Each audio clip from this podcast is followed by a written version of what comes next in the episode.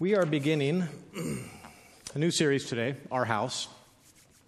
Great picture there of it. Um, talking about the church, our house. And, and I know some of you, well, this is God's house. True, but it's also our house. it's, it's to, this is where we worship, right? And I, I really like the, the title of this, this series um, being football season, right? You hear football players all the time, right? Not in our house. Well, yeah, you lose fairly regularly in your house. So, but but we when we talk about evangelism, that's what I want to talk about this first Sunday of this series. Um, it is our house, right? We kind of look at it that way. And who are we going to invite to our house, right? Who who do we invite to our house? And and that that kind of becomes our evangelistic model, right? We don't share Christ. We we say, "Come to my house." Right? Come to where I, and, and there's nothing wrong with that. I'm not, I'm nothing wrong with that, but just come, come worship with me, right? And that's, that's all fantastic. Um, so, again, this morning I want to talk about evangelism. I want to start with an article by a guy named Wade Bearden. Um, he writes for Christ and Pop Culture magazine. I've never heard of it, but apparently it's a magazine where Christ intersects with pop culture and helps people find Christ through culture great idea. Um, but, but in this article, Wade is talking about an argument between two people on Facebook. I'm not sure if they're his friends or whatever, but it's just two people on Facebook. And the discussion becomes a loud jam, right? They're disagreeing on something. It might be politics. I think it is politics, if I recall. But they're, they're arguing uh, um, on, on Facebook or whatever, and it's become a log jam until one of them posts an article or a link for an article that supported their position. Now, you know what happens next, right? The other person finds an article and posts it, and they begin to post, Google and post information that, that support their argument and put down the other person's argument. Right? Um, and, and, in the article, the, the writer says that she never saw how the discussion ended, but they wondered if it was still going on, Googling and posting articles as fast as they can. Right? That was the way they communicated. And here's what I fear I think when Christians think about evangelism, or when Christians, non Christians, think about Christians sharing their faith, you know, evangelizing, um, this is what they envision, right? Digital or not, like this, this battle of information, right? Our house against your house. And nobody wants to do that. Nobody wants to go to battle, so we just don't share our faith, especially in today's world where, where you know everyone's facts matter so much and everyone's truth is their truth and your truth you can't impose your truth. And, and we're, we're just on this, this funny little stage in history where nobody can really share honestly about anything because we're all scared to death of hurting somebody's feelings insulting somebody pc you know all of that. So nobody talks face to face anymore. That's too risky. We yell at each other on social media. That, that's a lot safer. Um, the problem with this is that there's information and then there's change thinking or transformation, right? Two totally separate things. Um, sometimes information helps change our thinking, right? We know this. That's, that's why we make our kids go to school. right? We're hoping something's going to stick and they're come home a little smarter than when they left in the morning just, you know. But as you watch the news, I, I, get the distinct impression that a lot of times information simply isn't helping anybody at all. I keep thinking, well, I just if, i if I can just post the right information, everybody would agree with me and stop being so stupid. Right? You get to you get to that point where you're just like, I just got to find the right article to post. I got to I got to find the right meme. Whew. Right? That that that that'll that'll do them. That'll that'll teach them. That'll straighten everybody out. But the fact of the matter is, simply giving someone information does not create the transformation, right? The, the metanoia, right? That, that life transformation, that, that total life turnaround that we all so hope for. That's what we're aiming for when we discuss evangelism or sharing our faith. We're hoping that somebody else's life can be turned around completely right? Go in a completely different direction than the direction they're, they're, going toward darkness and death. And, and, and when we share our faith, we're hoping and praying that they're going to turn their lives around and they're going to start walking toward life and light. God. And the article drives home the point, I think, that we all know intuitively, right? We, this, this isn't new, what this guy is writing about, really. What he says that art, stories, pictures, you know, on the wall when you think of an art, you know, portrait, whatever, um, dance, music, sculpture, plays, movies, all of the arts, fine arts, performing arts, all, all art, all art. Um, they tell us facts in ways that we can receive them. Right? That's, the, that's the, the power of art. tells us facts in ways that we can receive them, understand them, and empathize with the other. I don't know if you've had this experience, you had a different opinion, a definite opinion about something, and then you watch a movie, you read a book, and your opinion changed. Didn't matter what anybody had said before, but somehow that book or that movie or something put flesh on the bones of truth, and all of a sudden you recognize, oh, wow, I've been in the wrong. I, I see that now. I see myself in the character. Art allows the facts to change us and our perspectives. Art gets by our defenses and our, and I love this phrase because that's for today, our, our alternative facts. Right? Art gets by that. That was Charles Schulz in his comics, right? I've told you this before. Every comic that he wrote, it was like, I'm going to sneak in the gospel. I'm going to get past people's defenses. They're going to, but they're going to see themselves in Charlotte or Linus or, or Lucy. They're going to see themselves. And they're going to recognize something in them themselves that no number of people could tell them, right? Kind of a, a an example. Kindergarten teachers are art. Right? They're just art. You can tell your kids 10,000 times in 10,000 different ways that they need to brush their teeth, that they need to do this, and need whatever. One day, your little kid comes home from Sunday school, or excuse me, school, and all it took was their teacher, their Sunday school teacher, to say something. They, Mom, you ought to be you brushing your teeth. You need to do it more. I was like, What? I've been telling you this since you were born. And now all of a sudden the teacher says it. Oh, the light goes on. What's, teachers, they're, they're art, right? The teachers, they explain things that, that the rest of us have trouble explaining, right? Send your kid to the kindergarten teacher if you need them to do anything. they'll, come home obeying. It's just the craziest thing. Now, here's the crazy thing on top of all that um, we're God's handiwork. I don't know if you're aware of that. We are God's art, right? We're his, his masterpiece. Ephesians chapter 2, verse 10 says this For we are God's handiwork. Some translations, masterpiece. Created in Christ Jesus to do good works which God prepared in advance for us to do. Right? We're the art that God created so the world could receive Him and understand Him. We're His art. I don't know if you recognize that, right? We're the facts that will change the world and its perspectives, right? That's, that's who we are. We were created to get by people's defenses and alternative facts, right? Once they talk, once you talk to somebody and go eyeball to eyeball with them, just watch how fast all of your preconceived notions and presuppositions, all that stuff, they just fall away when you get eyeball to eyeball to somebody. Right? Everything that you thought was this, that, or the other thing, you talk to somebody eyeball to eyeball, and everything changes. Right? Because the facts themselves are kind of, they're not nearly as potent as somebody's life, right? somebody's story. See, we've got this crazy idea that evangelism started in the New Testament, right? That sharing your faith was birthed as the Jewish Christians told the Gentiles about Jesus, and, you know, as they tried to model the kingdom life that he was ushering in. Um, now, strict, strictly speaking, sharing Jesus did get it started in the New Testament because before the New Testament we didn't know Jesus, all right? So, yes. Um, yes, but, but sharing God got started in week one of creation. And really, what is sharing Jesus if it isn't sharing God, right? You share one, you're sharing the other. So take a, let's take a look at Genesis chapter 1, where actually evangelism got its start, right? Very beginning, verse 26. Let us, this is the heavenly council, right? Let us make mankind in our image and our likeness so that they may rule over the fish in the sea and the birds in the sky, over the livestock and over all the wild animals and over the creatures that move along the ground. This passage makes two things very, very clear. Number one, we are created in God's image.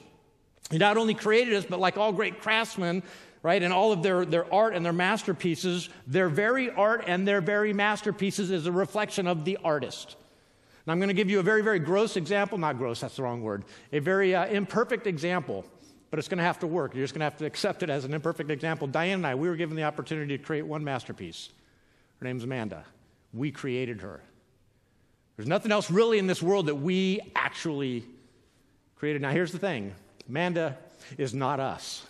she is so different from us, but much to her chagrin, right? She's got Diane and I just all over her, right? She's not terribly thrilled about that, but right, she sees things and it's like, Mom, this is you. This is your fault, right? She's totally separate from us, but she's got us all over her. And again, that is such a, a grossly imperfect way of describing this, but she was created in our image.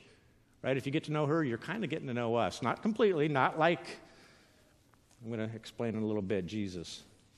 The second thing made clear in verse 26 is this humans have a royal ruling function over all of creation. We were created in his image, and we were created to be the boss. That's it, right? We were, we were, we're his, his viceroys, we're his, his governors. We were given the task of governing in his stead, in his place. Right? Not only was humanity created to image or represent God in the world in ways that the world could receive him and understand him, additionally, we're supposed to be God's viceroys, right? Acting on behalf of the king. But how we rule and the way we rule is super important. It makes a big deal to God. Listen to this. I'm going to continue. This is in chapter 1, but I'm going to jump to verse 29. And then God said, I give you every seed bearing. I hate this passage. I'll just tell you right now. Then God said, I give you every seed bearing plant on the face of the whole earth, and every tree that has fruit with seed in it. They will be yours for food. And then in verse 30, until all the beasts of the earth, and all the birds of the sky, and all the creatures that move along the ground, everything that has breath of life in it, I give every green plant for food. And so it was.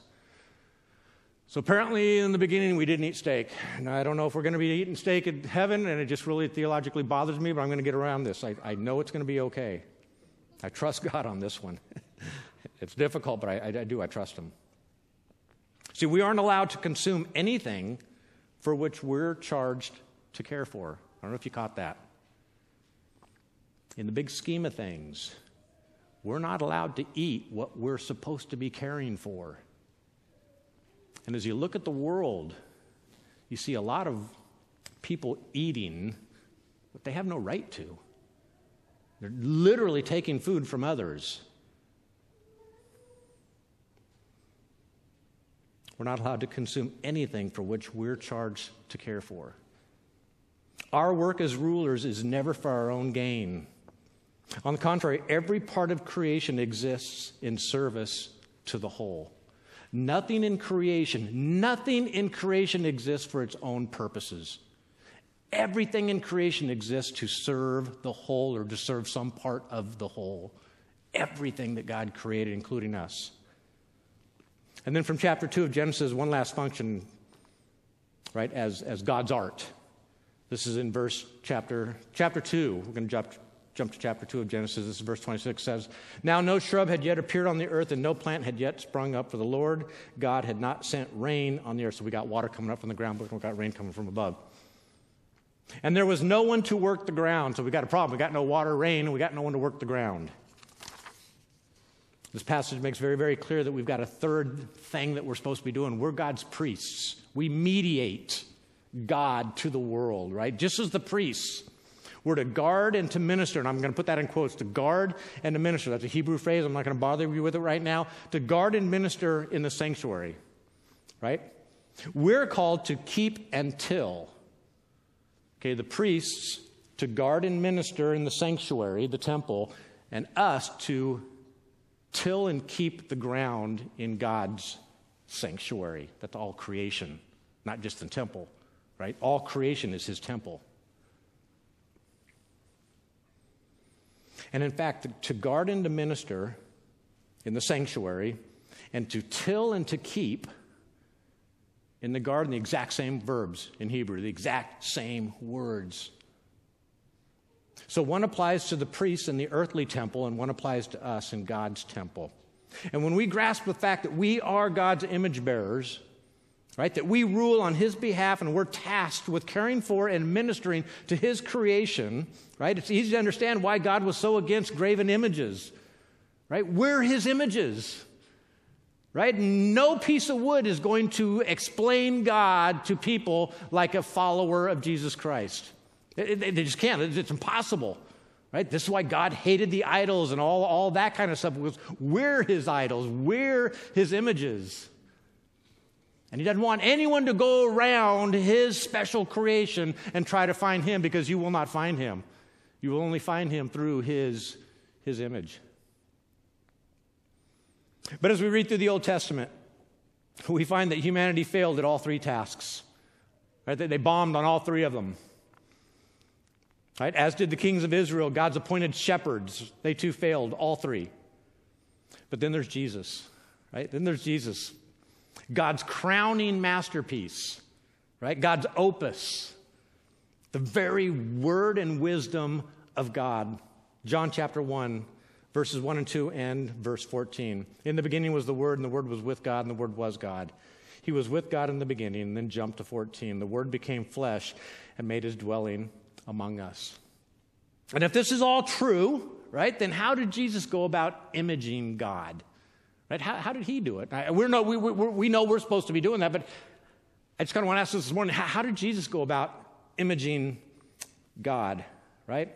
How did, how did Jesus exercise his authority, right, as viceroy? And how did, how did he keep until and guard and minister creation as God's high priest? In other words, how did Jesus share his faith in God? Right? this is evangelism like 1.0, right? In the New Testament, we jumped in and we got in on 2.0. We're, we're talking 1.0 here. How did God, Jesus, share his faith in God, right? Matthew chapter 9, verses 35 through 38 gives us a peek, kind of a glimpse as to how Jesus shares God. And at the same time instructs us as how do we share God and how do we, how should we share our faith, right? I'm going to take a look. Matthew chapter 9, I'm going to start in verse 35. It says this Jesus went through all the towns and the villages, teaching in their synagogues, proclaiming the good news of the kingdom, and healing every disease and sickness. So he's doing two things, right? Jesus and the disciples are going to go out into the towns and villages. They're teaching the people about a kingdom, a kingdom that Jesus is ushering in. Now, in the Old Testament, you don't see a lot of verbiage about the kingdom of God or the kingdom of heaven, but you definitely in Judaism had this idea of a, a king, right? God is our king, and then, then we ended up with earthly kings. And so there's this, there's this idea of kingship. And this idea of kingdom of God and kingdom of heaven. It's really not so much a geographical place. We, we, we know this. It's really, really has more to do with the ruler himself, that ruler's sovereignty and power. So, what does Jesus offer them? As they go out and they, they teach people about this, this, this crazy new and different kingdom that he's going to usher in. While he's doing that, they find People are filled with pain and sorrow, right? They're lonely, they're hungry, they're bewildered, they're, they're sheep without a shepherd. So he's trying to teach them about a future reality that is starting to happen already. They're still so stuck in the old reality that they, they can't even lift their heads. They just, it, it doesn't make sense. They're, they're just being smothered by the old kingdom, the old, old creation. But as Jesus was teaching about the kingdom that he was ushering in, right, the plight of the people stuck in that old kingdom just stopped everything cold. And so he stops teaching, and what does he do? He, he heals people, he addresses their needs. Right? Verse 36 when he saw the crowds, he had compassion on them. Right? He arrived, he's got his notes, he's got his notebook, he's all ready to teach, and he looks out, and it's like nobody's listening. Because they're starving, they're, they're bewildered, they're lost. They're like, what's, what's that idiot up there talking about now? Right? I'm starving. My wife just left me. So he just stops everything and starts healing. The disease and the sickness of the old world, the old creation, had people of Israel so enslaved in that state, they, they just couldn't see their way out of it. So, first, Jesus tells them about this kingdom. Then he recognizes they might not be listening because they're just so enmeshed in their own hurt and their own pain. I don't know if you recognize this, but when you have pain and hurt that goes really, really high, you can't see anybody else's. It literally locks, you don't see anybody else but your own, your own pain. So he tells them about this crazy new kingdom, but then he also shows compassion on them, right? That the leaders of Israel had not done. They had not shown compassion. They were horrible shepherds. In John chapter 10, he talks about the evil one. And it's really the, the leaders of Israel. They were the evil ones, they were the horrible shepherds, right? They were the ones that were stealing the sheep and sneaking into the pen. They were just doing everything wrong. So Jesus shows them compassion compassion on the shepherdless crowds and judgment on the false leaders. Then he changes the metaphor, kind of, kind of based on what he's seen and, and what the disciples have just witnessed, right? They come out, we want to teach a lesson. Well, everybody's hurting, so we need to address that first. And then he changes from sheep to farming, right? Just boom, boom, boom. Says this in verse 37 says, Then he said to the disciples, The harvest is plentiful, but the workers are few. So Jesus wants his disciples to understand that if you look, if you look, I promise you, you will find hurting people, suffering people, bewildered people, people in pain, people in sorrow. Right? I know a lot of Christians, well, my neighbor is a Christian, so eh, what am I going to do? go out and walk around. Just, just go out almost anywhere in town. You, you will find, and I get the distinct impression, this is true with me, I know this. If I walked out there, I would find it, but you know what? That's making an awful big claim on my time and my money and my resources. See, if I don't see it, it doesn't exist. We're like little two year olds playing peekaboo. I don't see any pain. Well, yeah, because you live in your living room. You're not going to find anybody in pain. You're going to actually believe that nobody's in pain. Because your neighbors aren't, your family. You're, you're all kind of good to go.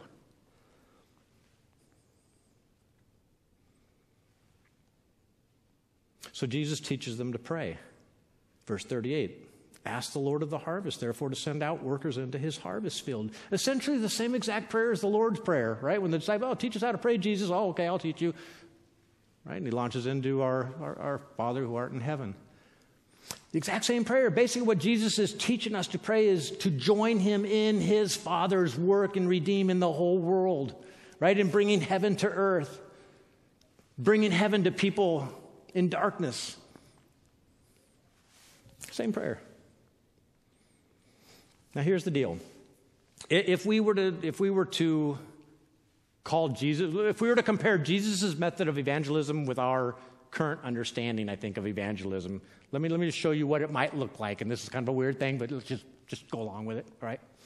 Right? Here's what, here's what God, Jesus' plan kind of looks like. He sees a need and he addresses it with compassion and healing. That's his evangelism plan. He sees a need and he addresses it with compassion and healing.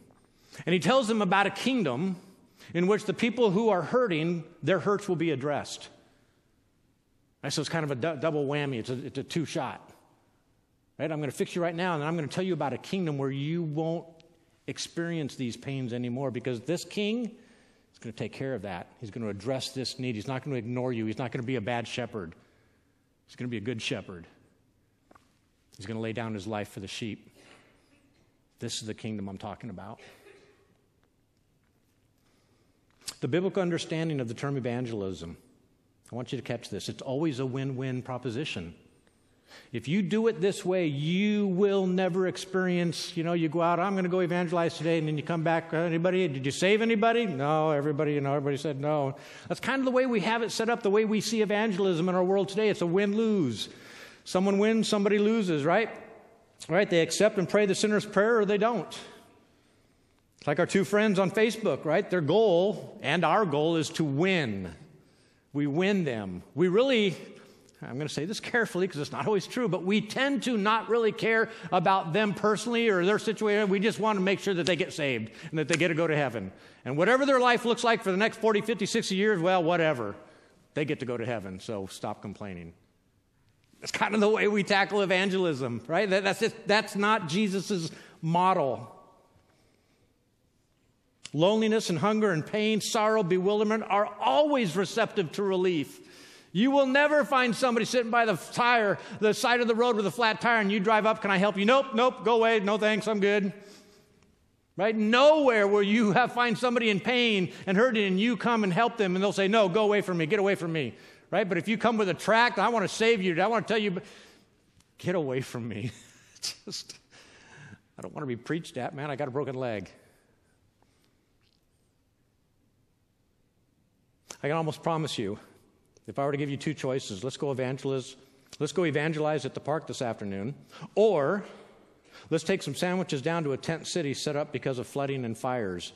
You know which will get where I'll get more help, right? I'll get more help with the people taking a group down to help people. I will get nobody. I'll get one or two, maybe. Let's go down to preach to people. Ooh, there's an afternoon. I'm, yes. And the people on the other end, they're going, no, no. Please go away. We don't want preaching. And when we, when we, when we assist, when we help people, the lady by the side of the road, you know, any of that, we're finally succeeding at the three roles that God gave us. Right? You recognize that, right? When we're properly imaging God, right, as his viceroys and his priests, that's what we end up doing when we, when we help people in need. But the model of evangelism that many believe is to be the, the only model, right? It kind of looks like this we assume a need and we address it with information and conversion. right? I'm going to assume that you're lost, you're broken, you have your morality is in the toilet. I'm just going to assume all these things. You need Jesus. And again, they're going to respond, Well, I, I, I'm, I need a babysitter. That's what I need. That's, that's what I need to be saved from right now, is the fact that I can't find a babysitter. That's what I need to be saved from right now.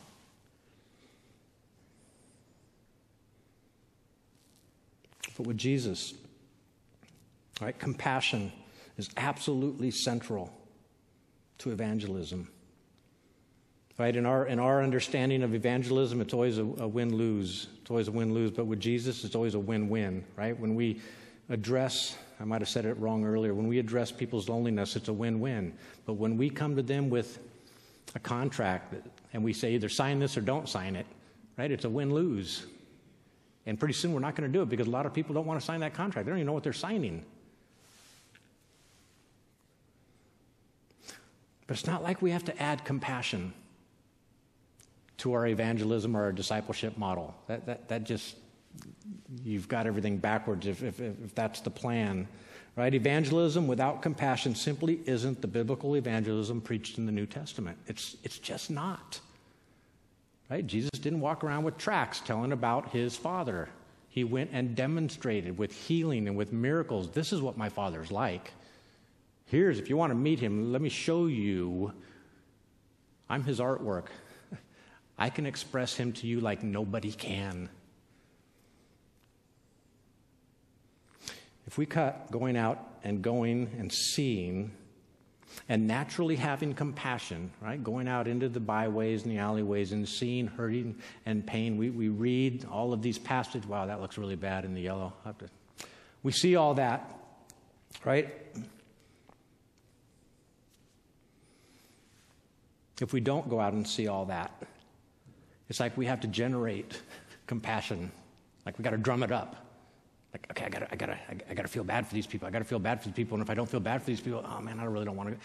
How do I feel bad? How, you know, we were trying to drum up these feelings, and I can promise you, the person out there whom you're drawing, trying to drum up feelings of empathy for, they're going to notice that it's fake right? And it's going to be terribly insulting to them that you're trying to pretend like you care for them when all you want to do is get them to say, I accept Jesus Christ as my Savior, then you can go home and have your pot roast. That's kind of where we, we get. You know, done deal. Jesus will take care of the rest, and I got no more claims on my time. Done deal. God, I'm going to hand off this person to you, and it's all yours. Take it home. Evangelism then becomes, or it can become, kind of a mean spirited, heartless, loveless, short sighted, overbearing exercise in coercion. And we, we kind of do that just, just a little bit, right? We feel like we have to work to get folks to say the right words so they can go to heaven. And then we think that that's all there is to salvation, but it's not, right? It's so much more than that. Heaven's kind of a culminating thing. But Jesus wants us to help our neighbors in need now. Right? Now. That's the beginning of their salvation. Us arriving on their doorstep with some tools in our hands and saying, hey, I can help. You have begun to save them at that point. Their salvation has begun. Now, I understand that atonement, right? Them being made one with God, that's not something we can do. That Christ had to handle that part the atonement, but we can begin the salvation. We are the tools of salvation for people. We help, we save them from life and death situations. That's what we do. Learning about accepting Christ as Lord and Savior, that will come in due time. That's important, absolutely important. And the key to remember is our neighbor is the one in need. or the one that hates us. Jesus kind of made a big deal about that, right? We all think our neighbor is the one living right next door to us. He's really nice, great neighbor, whatever. But Jesus is saying that's not what I'm talking about. Your neighbor is somebody who is in need who, or who actually hates you. They're living in darkness. You have the key. What are you going to do about it? And here's the kicker when we place our entire focus on the crisis decision, and it's important, it's hugely important, don't get me wrong, for us to say to our Lord and Savior, I, I, I accept you as my Lord and Savior. From my mouth, hear this. This is huge, this is important. But if we narrow it down and we keep it to just that, we've missed everything. We, we've, we've missed it all, right? We've basically said, hey, we've got a ticket, but you can't touch this until you die, right? And from here until now, good luck. That, that's kind of what we give people in our evangelistic efforts and to save people, get them to be a born again Christian. It somehow relieves us when we focus on that decision in the afterlife, right? Heaven, God's, you take care of all that. It somehow relieves us of all claims on our brothers and sisters in the here and now, right? And Genesis tells us we are our brother's keeper. Try to focus on bringing God's kingdom to the here and now. It makes claims on us. It makes claims on our time and our money. Maybe rather than being more proficient and having quicker methods of evangelism, perhaps one claim on our lives ought to be loving our neighbor, right? The one that doesn't like us, the one that actually has a need. Dr. Timothy Gaines from Trevecca Nazarene writes this in his book on Christian ethics. He said, We should not shy away from it. The gospel of Jesus Christ will make claims on us our desires, our resources, our bodies, our money, and every aspect of life. And those claims are good for all of creation. Biblical Christian evangelism insists it's not enough to say, I didn't cause that, or that's not my fault, while others suffer from whatever it is that you didn't cause. Biblical Christian evangelism says it's not enough to say, I'm not a racist, I'm not a sexist, I'm not bigoted, I'm not whatever, while somebody else suffers the consequences of those evil mindsets. Biblical Christian evangelism insists that it's not enough to say it's their fault and not actively address the causes behind the behavior that wasn't your fault. Biblical Christian evangelism insists that it's not enough to say, Thank you, Lord, that I'm not one of those groups being attacked, belittled, or otherwise marginalized. Now, we don't say those words, that would be silly. But our prayers sound a lot like that. Oh, Lord, you've blessed me. I live in a nice neighborhood right next to a nice school. And biblical Christian evangelism says it's not enough to live in comfort when others are in need. Nothing in creation was created, including us, for our own benefit. We were created in service to the whole.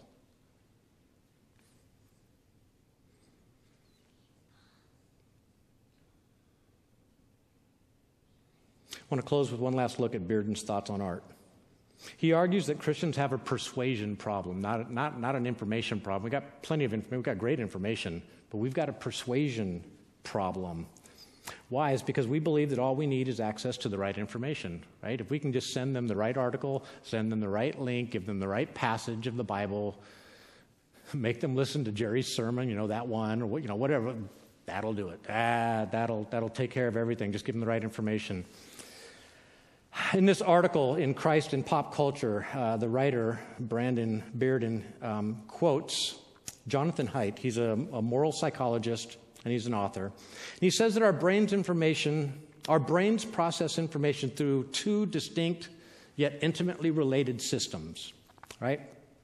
He compares the first system to an elephant, right? So we've got two systems. One system, the first system, is like an elephant, right? Um, it handles all of our automatic processes, including emotion and intuition. For example, our brains automatically, when I say two plus two, you didn't even have to think about it. You didn't even have to think about it. It was just automatic. It was involuntary. It just happened. It's not just that he's smart. It, he, right? It, just came out, right? Or if you're reading a book and you see the word red, you, you don't even think about it unless you're learning to read, right? It just, it just you, you say the word red. It just, it just, it just happens, happens. right? This, this is the elephant. This is the first system in our heads, right? Um, we don't make a conscious decision to do these things, they just happen. Now, here's the key it also includes our biases, our internal beliefs ingrained into our psyche, right? And then he describes the second system as the rider that sits on top of the elephant. He's the rider. System two is the rider sitting on top of system one, which is the elephant, right? You get the picture. The rider is our conscious reasoning, right? If the elephant tells us that two plus two equals four, we don't even have to think about it. We have to go to the rider when we have to figure out 12 times 15, right? It doesn't just happen. Did anybody know it instantly? No, right? You kind of got to go to your thinking brain and do a little bit of math. And, right, the elephant doesn't do that, the rider does that.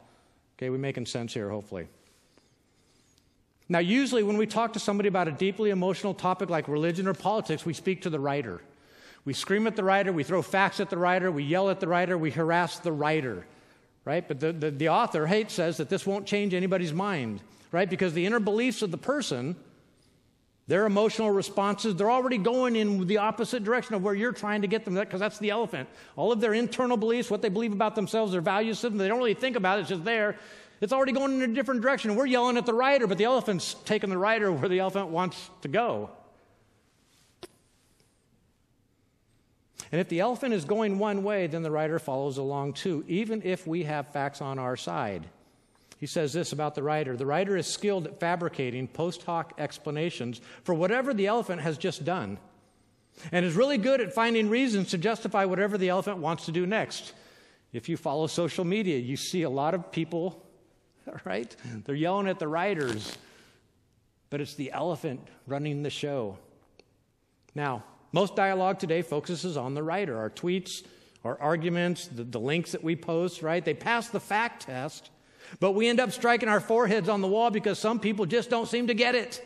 Right? Frustration turns to anger and then it turns to sarcasm. And we want to humiliate them through some clever turn of phrase on, on social media. And those on our team, they affirm us, right? Yeah, they're just dumb or they're, they're immoral, those people. And what we said might be true, but the gap widens. They're not getting any closer to the truth, and we're not getting any closer to loving them. We just get further and further and further apart. Movies like the Jesus film, right? Good stories, art, us. We can explain things about God that words simply cannot do. One key to persuading the elephant within all of us is, is just is good art, good stories, good movies, right? The elephants rule, but they're not dumb, they're not despotic either. Right, I'm going to quote here. Intuitions can be shaped by reasoning, right?